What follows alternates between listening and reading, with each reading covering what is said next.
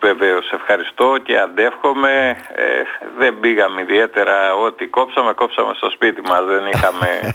την κόβουμε σπίτι που λέει ο λαός. Ναι, την κόβουμε Βέβαια, σπίτι μας. Ναι. Σόλο. Λοιπόν, πάμε. Ε, Επαγγελματίας όπως πάντοτε, έτσι και ωραίος. Ε, μπάχαλο με το συντελεστή ΦΠΑ στα ροφήματα. Άλλη η τιμή στο μαγαζί και άλλη στο πακέτο. Το ε, δυσκόλεψαν το αλκοτέστ Γιώργο Βασιλάκη και εδώ δεν μιλάμε για αλκοόλ, μιλάμε για ροφήματα. Ε. Όχι για αλκοτέστ, για ροφήματα. Δηλαδή ναι. και μάλιστα και μη αλκοολούχα. Δηλαδή όταν πωλείται ας πούμε στο ένα ρόφημα και φεύγει από το κατάστημα σε πακέτο είναι με 13%. Όταν σερβίρεται μέσα στο κατάστημα είναι με 24%. Τώρα ε, είναι παράλογο το ίδιο θα το παίρνουμε σε πακέτο και θα το πίνουμε στο κατάστημα. Θα κάνουμε αυτό. Δεν κάνει, ναι, αλλά προσέξτε τώρα να δείτε. Και οθεί στην παρανομία, αλλά πέραν αυτού, ας το πούμε, να το πίνεις στον περιβάλλοντα χώρο, ξέρω εγώ, ή οτιδήποτε. Αλλά είναι παράλογο το ίδιο πράγμα το οποίο αγοράζεις, δηλαδή το ίδιο αντικείμενο, το ίδιο να έχει διαφορετικό ναι. φορολογικό στελεστή. Ναι. Δηλαδή θα είναι μηχανή έτσι που θα χτυπάει μια έτσι μια αλλιώς δηλαδή. Ακριβώς. για το ίδιο, για την προμήθεια του ίδιου πράγματος όπως λέμε. Mm-hmm. Ανάλογα αν είναι σε χάρτινο ποτήρι ή είναι σε... που δεν σερβίρουν πλέον δηλαδή και σε ποτήρια ας πούμε να υπάρχει και η διαφορά ότι είναι σε κάτι άλλο ας το πούμε ειδικά τον καφέ όπως λέμε δεν το σερβίρουν σε κάτι άλλο, στα περισσότερα δηλαδή. Να, τώρα τι λογική έχει αυτό, δεν μπορώ να το καταλάβω. Θα φέρει πολύ πιο περισσότερα έσοδα στο κράτος δηλαδή, για να καταλάβουμε. Βεβαίως αυτό είναι, δηλαδή θα φέρει περισσότερα έσοδα στο κράτος. Πρακτικό είναι το μέτρο και παράλογο ως προς τη, στο ίδιο προϊόν όταν καταναλώνεται με α ή β τρόπο να διαφοροποιείται η τιμή κατ' ουσίαν και ο ΦΠΑ δηλαδή ο ΦΠΑ είναι που διαφοροποιεί την τιμή πέραν δηλαδή της, του που καταναλώνεται ας το πουμε Τώρα, πώς μπαίνουν σε πολλά πλέον επαγγέλματα από 1η Πρώτου του 24, έτσι δεν είναι μέσα σε αυτά. Τι γίνεται και σε όλα τα ταξί μέχρι 31 Ιανουαρίου υποτίθεται εξαιρέθηκαν τα ταξί. Όχι, Γιατί μας δεν ακούν... εξαιρέθηκαν ναι; τα ταξί, απλώς γίνεται το εξής. Δίνεται η δυνατότητα μέσα στον Ιανουάριο να προμηθευτούν τα μηχανήματα μέχρι τέλος Φεβρουαρίου να τα έχουν εγκαταστήσει και να λειτουργούν και να είναι φυσικά διασυνδεμένα, ας το πούμε, ε, κανονικά ε, ως προς το θέμα της διασύνδεσης, δηλαδή μεταξύ του εισπρακτικού μέσου και το POS και από εκεί και πέρα να λειτουργούν όλα με αυτόν τον τρόπο.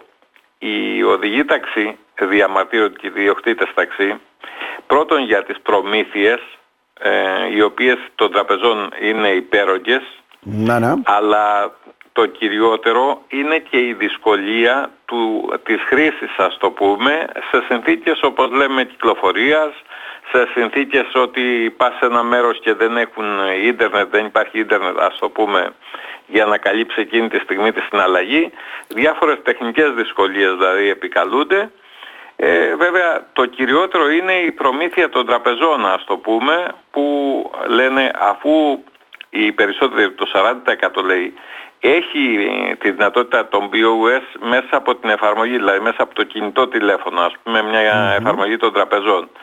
Ε, το επιπλέον, ας το πούμε, του πράγματος είναι ε, και δεσμευτικό για αυτούς και δύσκολο στην ε, διαδικασία που όπως γίνεται δηλαδή με τον πελάτη. Ναι. Τώρα, γιατί η εφορία έχει κριτήριο πότε θεωρεί ύποπτες καταθέσεις; Δεν το καταλαβαίνω αυτό. Αν είναι δηλωμένες, γιατί να είναι ύποπτες ας πούμε; Προσέξτε τώρα τι Παρακαλώ.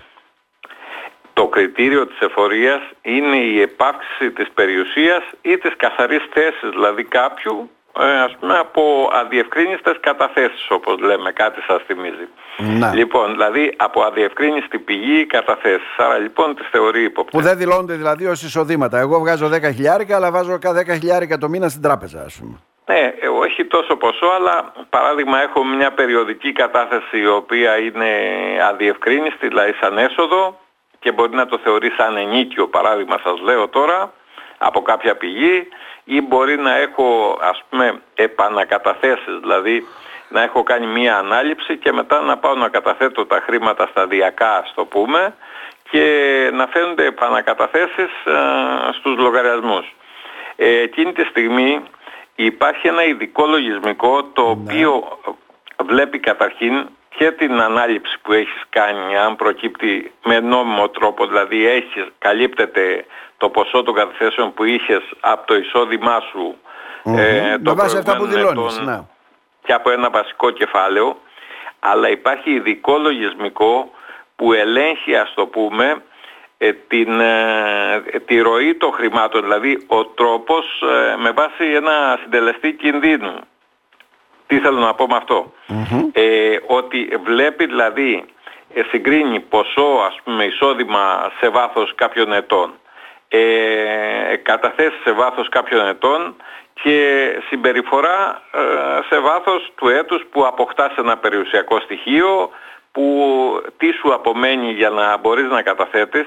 Γιατί πολλές φορές ας πούμε πουλάμε κάτι, αγοράζουμε κάτι, πάμε και κάνουμε τις καταθέσεις, αλλά από εκεί και πέρα πρέπει να προκύπτει και από την πραγματικότητα, όπως λέμε, όπως την εμφανίζουμε. Διαφορετικά το θεωρεί ύπαρξη της περιουσίας και το φορολογεί από, δηλαδή μέχρι και 50% ή σε ακραίες περιπτώσεις ξεπερνάει και τα 2 τρίτα η ποινή στη φορολογία, δηλαδή από αυτή την mm πράξη ότι είναι εισόδημα διευκρίνησης, άρα το φορολογεί Δηλαδή μέχρι και, τα, μέχρι και 60, 65, 70% ας το πούμε σαν πόσο.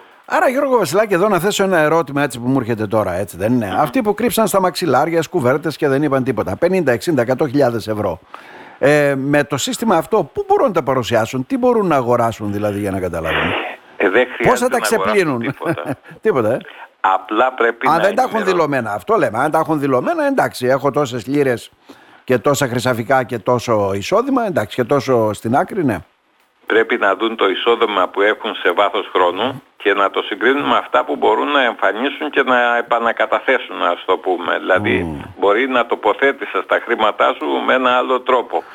Κάτι ήθελα να πω έτσι ε, που είναι πολύ χρηστικό για αυτό το άνοιγμα των ε, τριετιών ότι δεν είναι αυτονόητο ε, που είναι πολύ σημαντικό για τους εργαζόμενους. Δεν είναι αυτονόητο ότι ο εργοδότης λαμβάνει υπόψη το, την τριετία εάν ο εργαζόμενος δεν του θέσει τη βεβαίωση προϋπηρεσίας.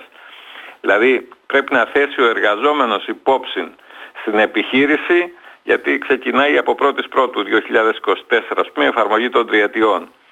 Οπότε να ξέρουν οι εργαζόμενοι ότι πρέπει να ενημερώσουν τον εργοδότη για την προϋπηρεσία τους όχι αυτονόητα δηλαδή. Μάλιστα. Γιώργο Βασιλάκη, να σας ευχαριστήσουμε θερμά. Καλή χρονιά Εγώ να ευχηθούμε. Να ευχαριστήσω. Χρόνια πολλά. Καλό Σαββατοκύριακο καλό και καλά φώτα όπως λέμε. Και καλά φώτα, ναι. Που μας έρχεται και κακοκαιρία από ό,τι λένε. Να σας ευχαριστήσουμε θερμά. Να είστε καλά. Γεια σας. Γεια σας.